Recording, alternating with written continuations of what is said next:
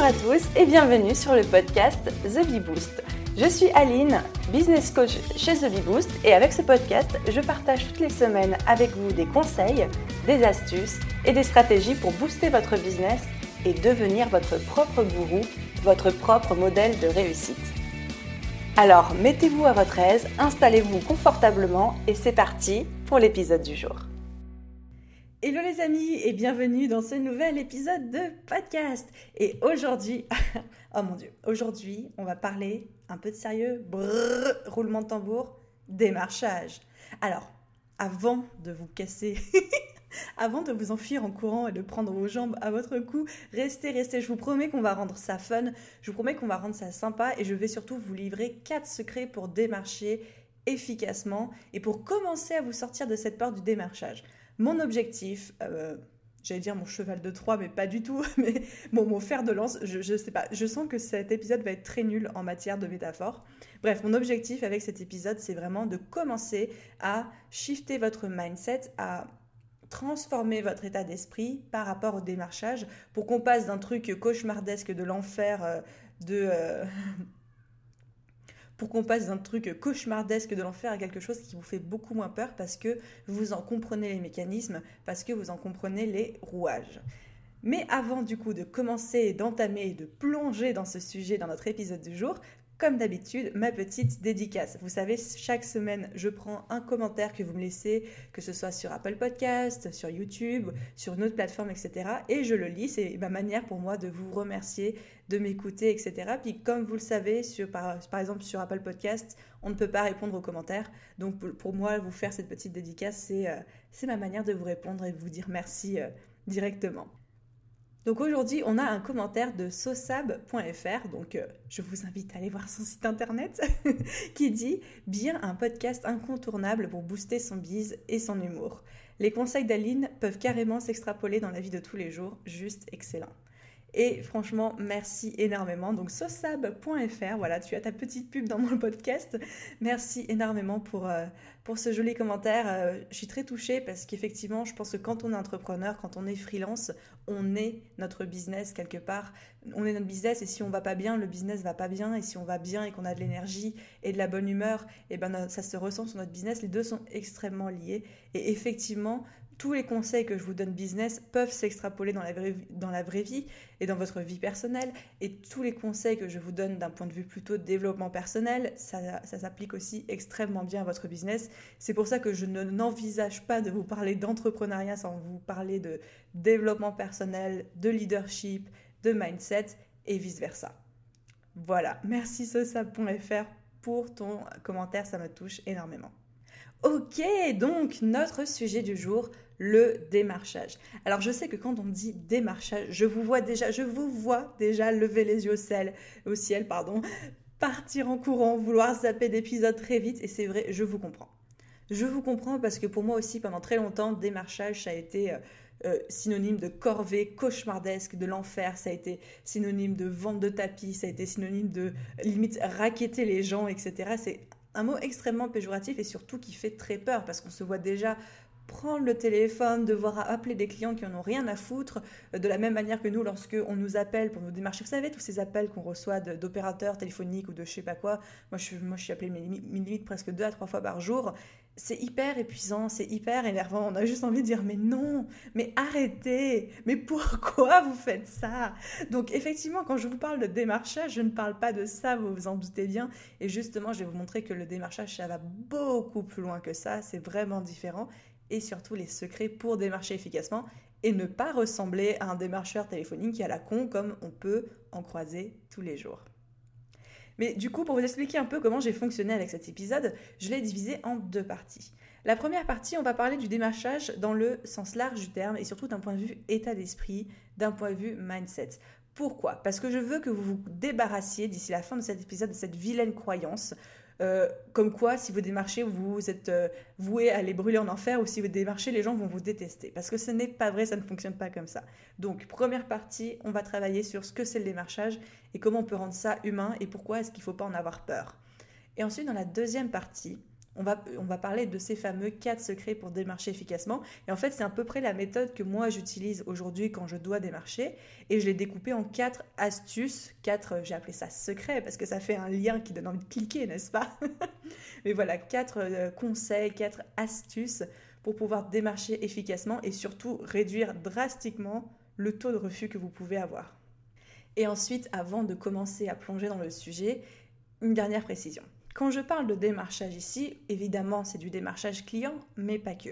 Cet épisode, il pourrait vous servir aussi si vous cherchez un futur partenariat, démarcher des personnes pour un partenariat, à démarcher des personnes pour une collaboration, à démarcher une personne que vous souhaitez aborder pour lui demander un service ou juste pour lui parler. Bref, c'est quelque chose, c'est une méthode plus globale qu'un simple pauvre démarchage clientèle à la mort moelle C'est vraiment quelque chose de de beaucoup plus large qui peut s'appliquer à plein plein de cas.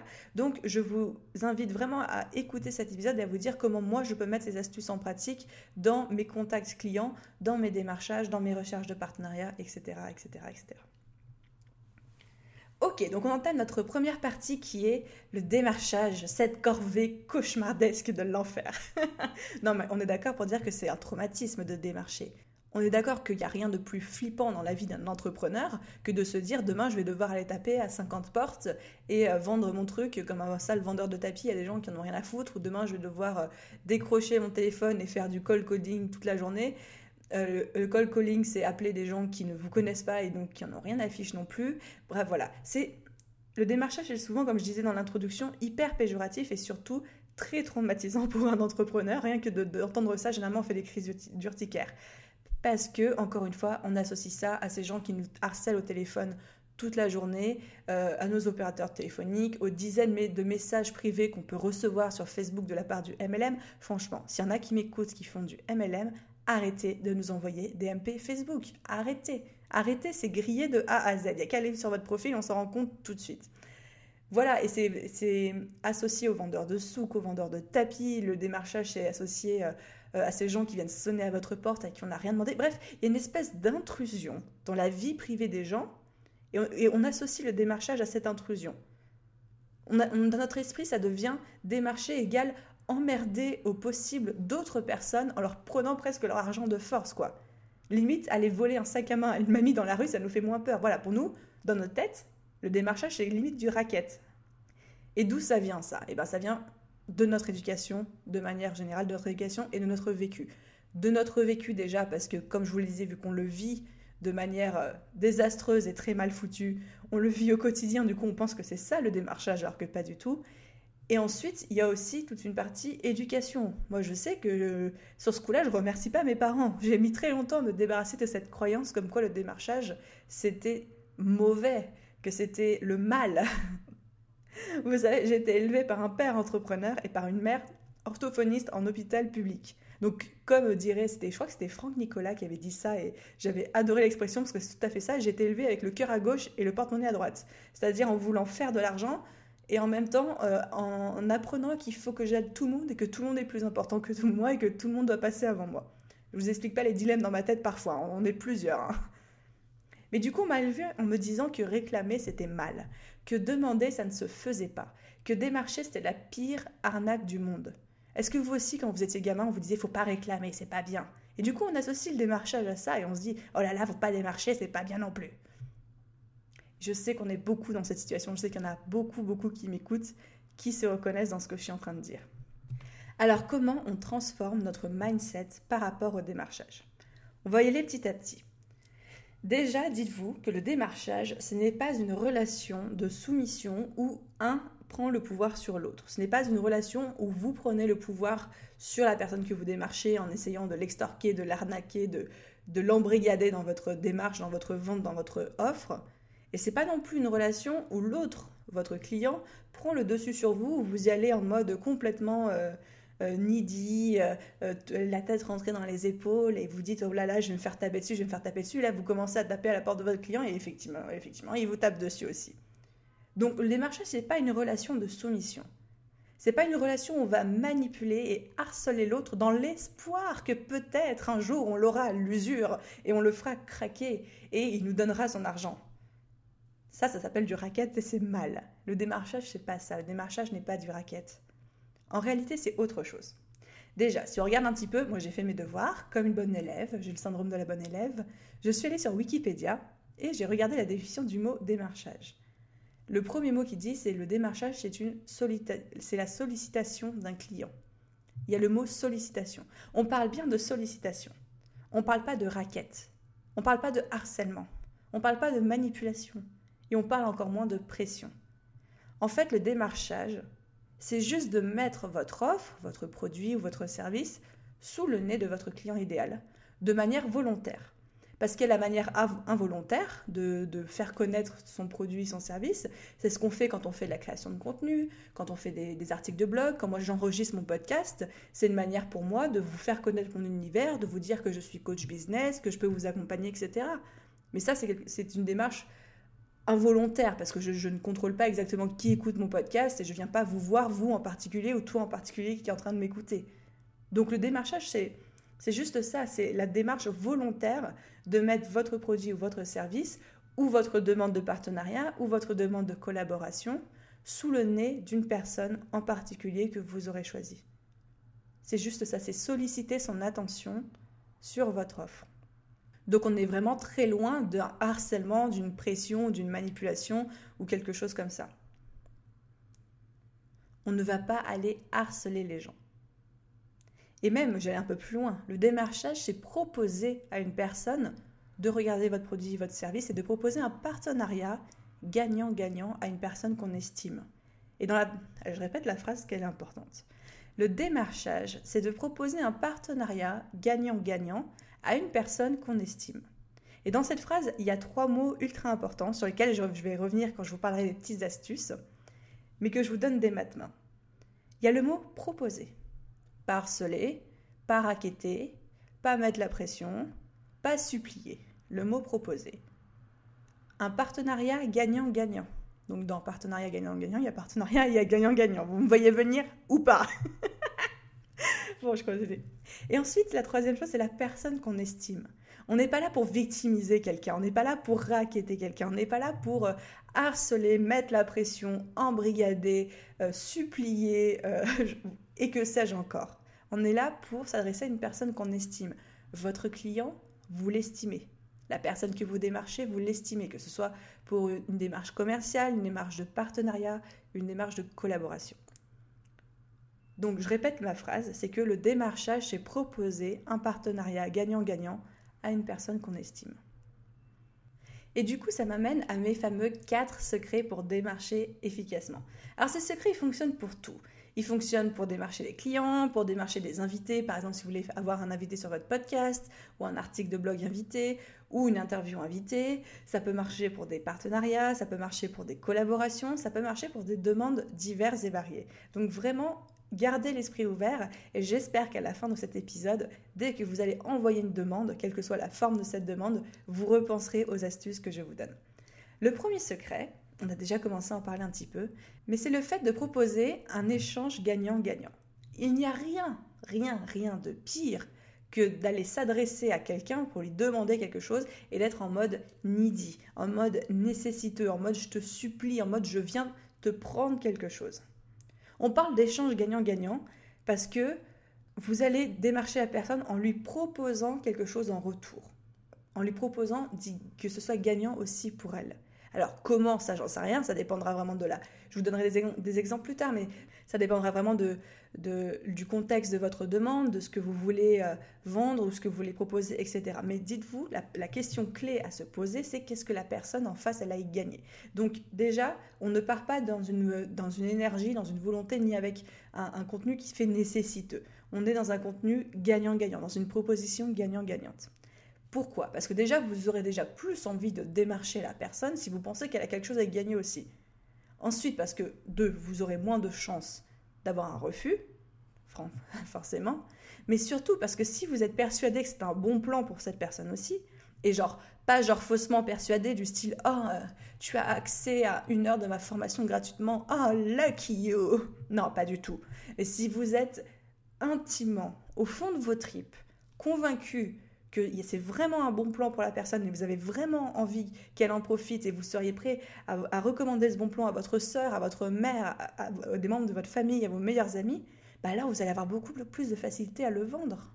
Regardez, j'aime bien donner cet exemple, mais encore une fois, quand vous êtes avec une amie, qu'elle essaye une robe et que cette robe lui va trop bien, vous n'avez aucun problème à insister pour qu'elle la prenne parce que vous, vous savez que ça lui va bien, que vous savez que ça la rend belle et que ça renforce sa confiance en elle et qu'elle est sexy, et vous lui vendez la robe. Et, et pourquoi il n'y a aucun, aucun affect là-dedans? Parce que c'est pas votre robe.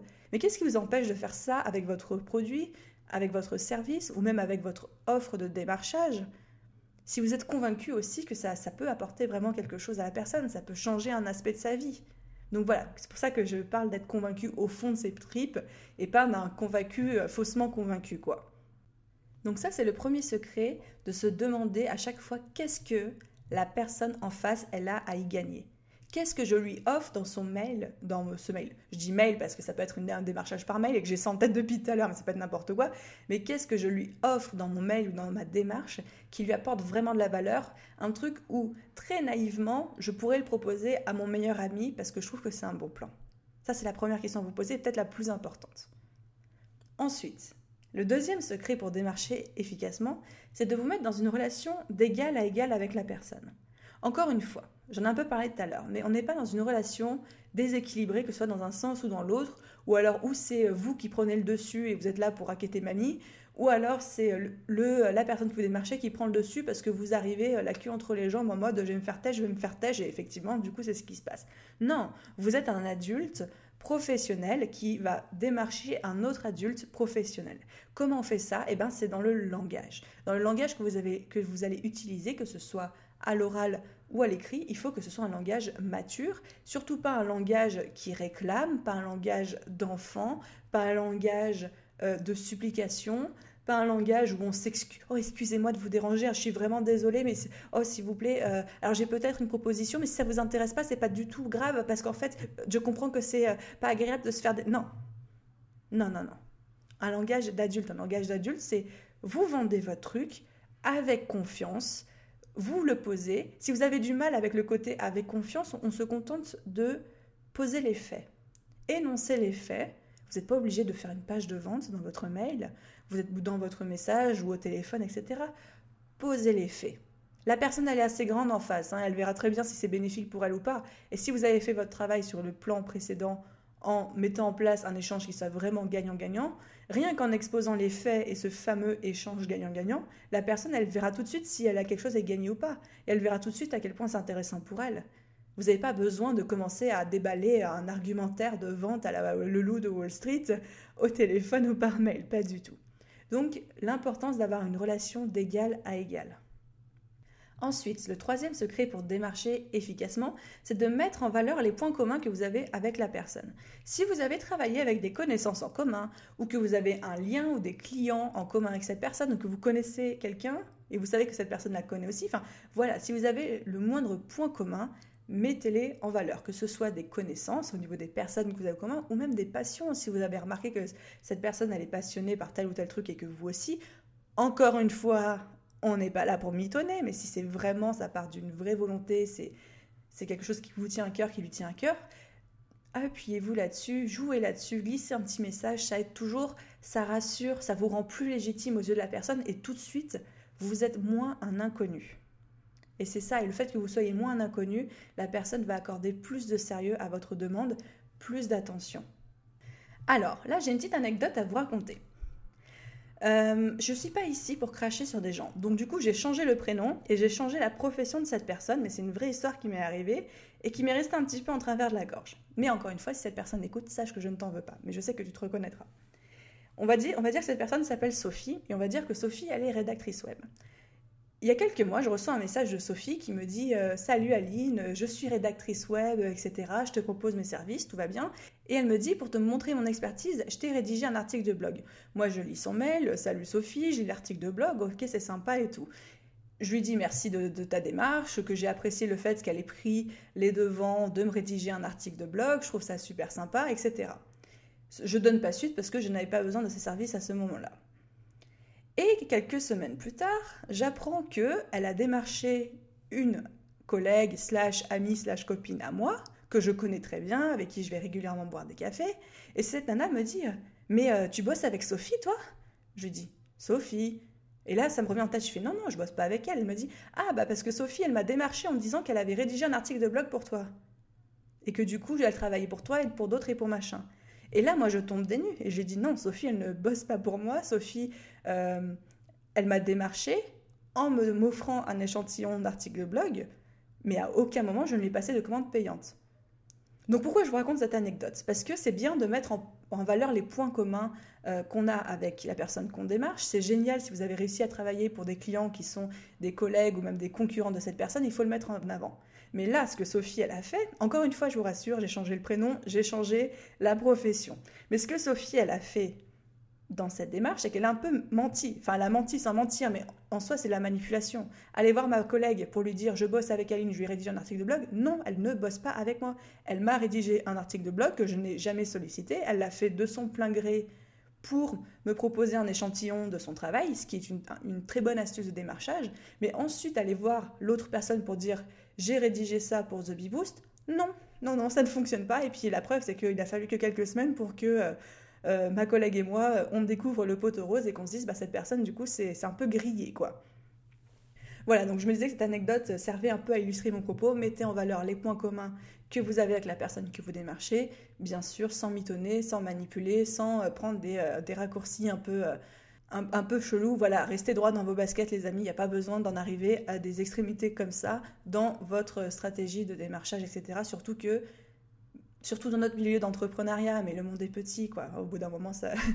Bon, j'arrête avec mon coup de gueule parce que je voulais même pas en faire un coup de gueule, je voulais juste en faire un exemple. Je voulais juste en faire en fait euh, un cas d'école. Voilà, pour vous montrer ce qu'il faut pas faire. Et ensuite, ça m'amène au quatrième secret pour démarcher efficacement. Et c'est peut-être un des secrets, moi, que je préfère parce que c'est un des plus simples à mettre en place et surtout c'en est un que comme personne ne fait d'autre, qu'il y a très très peu de gens qui l'ont compris, qui le mettent en place, c'est hyper efficace et ça laisse une impression extrêmement positive à la personne que vous démarchez. Ce secret, c'est de simplifier au maximum la démarche pour l'autre. C'est-à-dire que quand vous démarchez quelqu'un, que ce soit d'une démarche commerciale, que ce soit une démarche pour demander un partenariat, une démarche pour demander une collaboration, toutes demandes diverses et variées. Il faut simplifier au maximum la démarche pour la personne en face de vous. Il faut avoir tout préparé, tout prêt, réduire au maximum les échanges de mails ou les échanges tout court. Par exemple, je vous donne un exemple parce que je sais que là pour l'instant vous ne comprenez pas trop, vous allez vite comprendre. Quand je démarche quelqu'un, un invité, pour un nouvel épisode de podcast, je n'envoie pas juste un message en disant euh, Salut, euh, moi c'est Aline de The Beboost, est-ce que tu veux pas enregistrer un, épisode de podcast pour moi? Voilà mon site, voilà mon podcast. Non. Je lui rédige un long mail, je lui, dis à quel point je l'aime, à quel point j'aimerais faire un podcast avec lui, blablabla, bla, bla, bla, mais surtout je présente mes chiffres. Je présente le sujet de mon podcast. Je présente le sujet du podcast que j'aimerais créer avec lui. Je présente la liste de questions que j'envisage de lui poser pour l'interview et je lui envoie en même temps, tout ça dans un seul mail, un lien pour prendre directement rendez-vous en ligne pour l'enregistrement sur mon calendrier. Voilà, moi j'utilise pour ceux qui se posent la question, pour mes coachings, pour les enregistrements de mes podcasts, enfin dès que j'ai besoin de fixer des rendez-vous avec des gens, j'utilise beaucoup l'outil qui s'appelle Calendly, tout simplement parce que ça permet aux gens de choisir directement dans mon calendrier le créneau qui les arrange, eux c'est très pratique. Donc, Qu'est-ce que je dis avec ce secret? C'est qu'il faut simplifier la démarche. Comme ça, on réduit déjà les échanges mails de OK, oui, ça m'intéresse. D'accord, comment on s'organise? D'accord, bah, quel sujet tu veux faire? Bah, je sais pas, qu'est-ce que tu voudrais faire? Ah, bah, je te propose ça. OK, d'accord, OK, on va en fait. Vous voyez le nombre d'échanges de mails qui peut découler de ça. Alors que si j'envoie dans un seul mail tout de suite ma démarche, mes chiffres, donc ça permet de savoir si pour lui c'est une audience intéressante ou pas. Le sujet du podcast, ça permet de, savoir s'il a envie de parler de ça ou pas. La liste de questions, il sait à peu près à quoi s'attendre. Le lien pour prendre directement rendez-vous. Je lui économise un temps fou, je lui donne toutes les informations en main pour qu'il puisse prendre sa décision en toute connaissance de cause et, surtout je n'abuse pas de son temps. Et rien que ça, ça réduit drastiquement le risque de refus d'une démarche parce que quand vous recevez un mail qui dit juste euh, salut, tu veux faire une collaboration, point, on a juste envie de dire non, j'ai pas le temps, j'ai même pas le temps de te répondre pour te demander euh, qu'est-ce que tu entends par faire une collaboration. Alors que quand vous recevez un mail structuré avec tous les éléments dedans, dont on a besoin pour prendre notre décision, on voit que non seulement la personne en face, elle a fait ses recherches, elle est prête, c'est une demande sérieuse, mais surtout qu'elle m'a facilité la vie au maximum. Et quand je vois quelqu'un qui est dans cette démarche, c'est pour ça que je le fais moi aussi avec mes partenaires, avec mes collaborateurs, avec mes partenariats, avec mes clients, quand on voit que la personne en face, elle a tout préparé, elle a tout fait pour nous mâcher le travail, on se sent estimé on a beaucoup plus envie d'accepter. Donc simplifiez au maximum la démarche pour l'autre dans euh, votre communication. Mâchez-lui le travail. Par exemple, si vous, devez aller, si vous souhaitez démarcher pour aller rédiger un article, pour aller enregistrer un podcast avec quelqu'un, mais démarchez par mail, proposez déjà trois titres ou trois sujets, bref, montrez que vous êtes impliqué et que vous avez poussé la réflexion beaucoup plus loin qu'un simple copier-coller que vous envoyez à 6000 personnes de votre entourage dans l'espoir qu'il y en a un qui dise OK. Donc, je récapitule mes quatre petits secrets pour démarcher efficacement. Le premier, c'est de proposer un échange gagnant-gagnant. La question clé à se poser, c'est vraiment qu'est-ce que la personne en face a à y gagner? Si vous répondez rien ou que vous n'arrivez pas à répondre à cette question, vous n'êtes pas dans une bonne démarche de démarchage. Une démarche de démarchage. Super Le deuxième secret, c'est de mettre en place une relation d'égal à égal. Restez factuel, restez mature. Ne faites rien entrer de sentimental ou d'émotionnel dans votre démarche. Le troisième secret, c'est de mettre en valeur les points communs que vous avez avec cette personne sans mitonner. Encore une fois, on se souvient de l'histoire euh, de Sophie. Et le quatrième secret, c'est de simplifier au maximum la démarche pour l'autre personne. Pour lui donner envie d'accepter, lui montrer que vous êtes impliqué dans votre démarche. Et avant de nous quitter, je sais qu'on arrive à la fin, mais avant de vous quitter, j'avais envie de faire un dernier petit point sur quelque chose. Il faut être prêt, les amis, à accepter le refus. Parce qu'après que vous avez démarché, après votre, votre, encore une fois, votre démarche de démarchage, vous avez trois choses qui peuvent se passer. La première, c'est oui. La personne accepte. Dans ce cas-là, tout va bien, bravo, champagne. La deuxième, c'est que vous n'avez pas de réponse. Dans ce cas-là, on relance une fois. On peut relancer une fois, une semaine après. Moi, je ne suis pas fan de relancer plus souvent que ça. C'est bien de relancer une fois parce que les personnes sont très occupées, elles ont vu votre mail mais elles n'ont pas eu le temps et des fois c'est bien de se rappeler leurs bons souvenirs ou alors peut-être même que votre mail ou autre est tombé dans les spams et dans ce cas-là c'est bien de relancer quand même pour savoir eh, t'as eu mon mail. Moi ça m'est déjà arrivé d'avoir ce genre de relance et de pas avoir vu le premier mail parce qu'il était tombé dans les spams. Donc j'étais contente que cette personne me relance. Donc relancer une fois à peu près une semaine après. je personnellement ne suis pas fan du fait de relancer plus que ça moi, je ne relance pas deux fois, je ne relance pas trois fois. Je pars du principe que si après une relance, les gens ne répondent pas, ben tant pis, c'est qu'ils ne sont pas intéressés, mais je ne perds pas mon temps plus que ça. Sauf si c'est pour une facture à payer, là c'est tous les jours que je relance. mais ça, c'est un autre sujet. Et la troisième possibilité qui peut se passer, c'est que la personne vous dise non. Parce que pas le temps, parce que pas intéressé, parce que euh, le bénéfice n'est pas assez bénéfique euh, à ses yeux, etc. Et ça, il faut que vous l'acceptiez. Il faut que vous acceptiez le fait qu'il y a des gens qui vont vous dire non dans votre vie de manière générale, dans votre business de manière générale et lors de vos euh, démarchages. C'est normal. Et je voudrais que vous appreniez à vous détacher du résultat. Si les gens vous disent non, c'est parce que ça ne leur convient pas ou que ce n'est pas le bon moment pour eux. Ceux qui n'ont pas encore écouté, j'ai tout un épisode de podcast, donc c'est l'épisode numéro 30, qui s'appelle La peur de se vendre. Vraiment, mais si vous ne l'avez pas écouté, allez l'écouter parce qu'on plonge dans ce truc en détail, on décortique tout pourquoi on a de vente, pourquoi on a de vente, pourquoi on a peur de vendre et pourquoi on prend très mal le refus et comment se débarrasser de ses croyances, comment se débarrasser de ses limites et faire sauter ce blocage. Mais dites-vous que si quelqu'un refuse, c'est pas vous qui refuse. C'est pas vous qui dites non. C'est au partenariat seulement et c'est ok.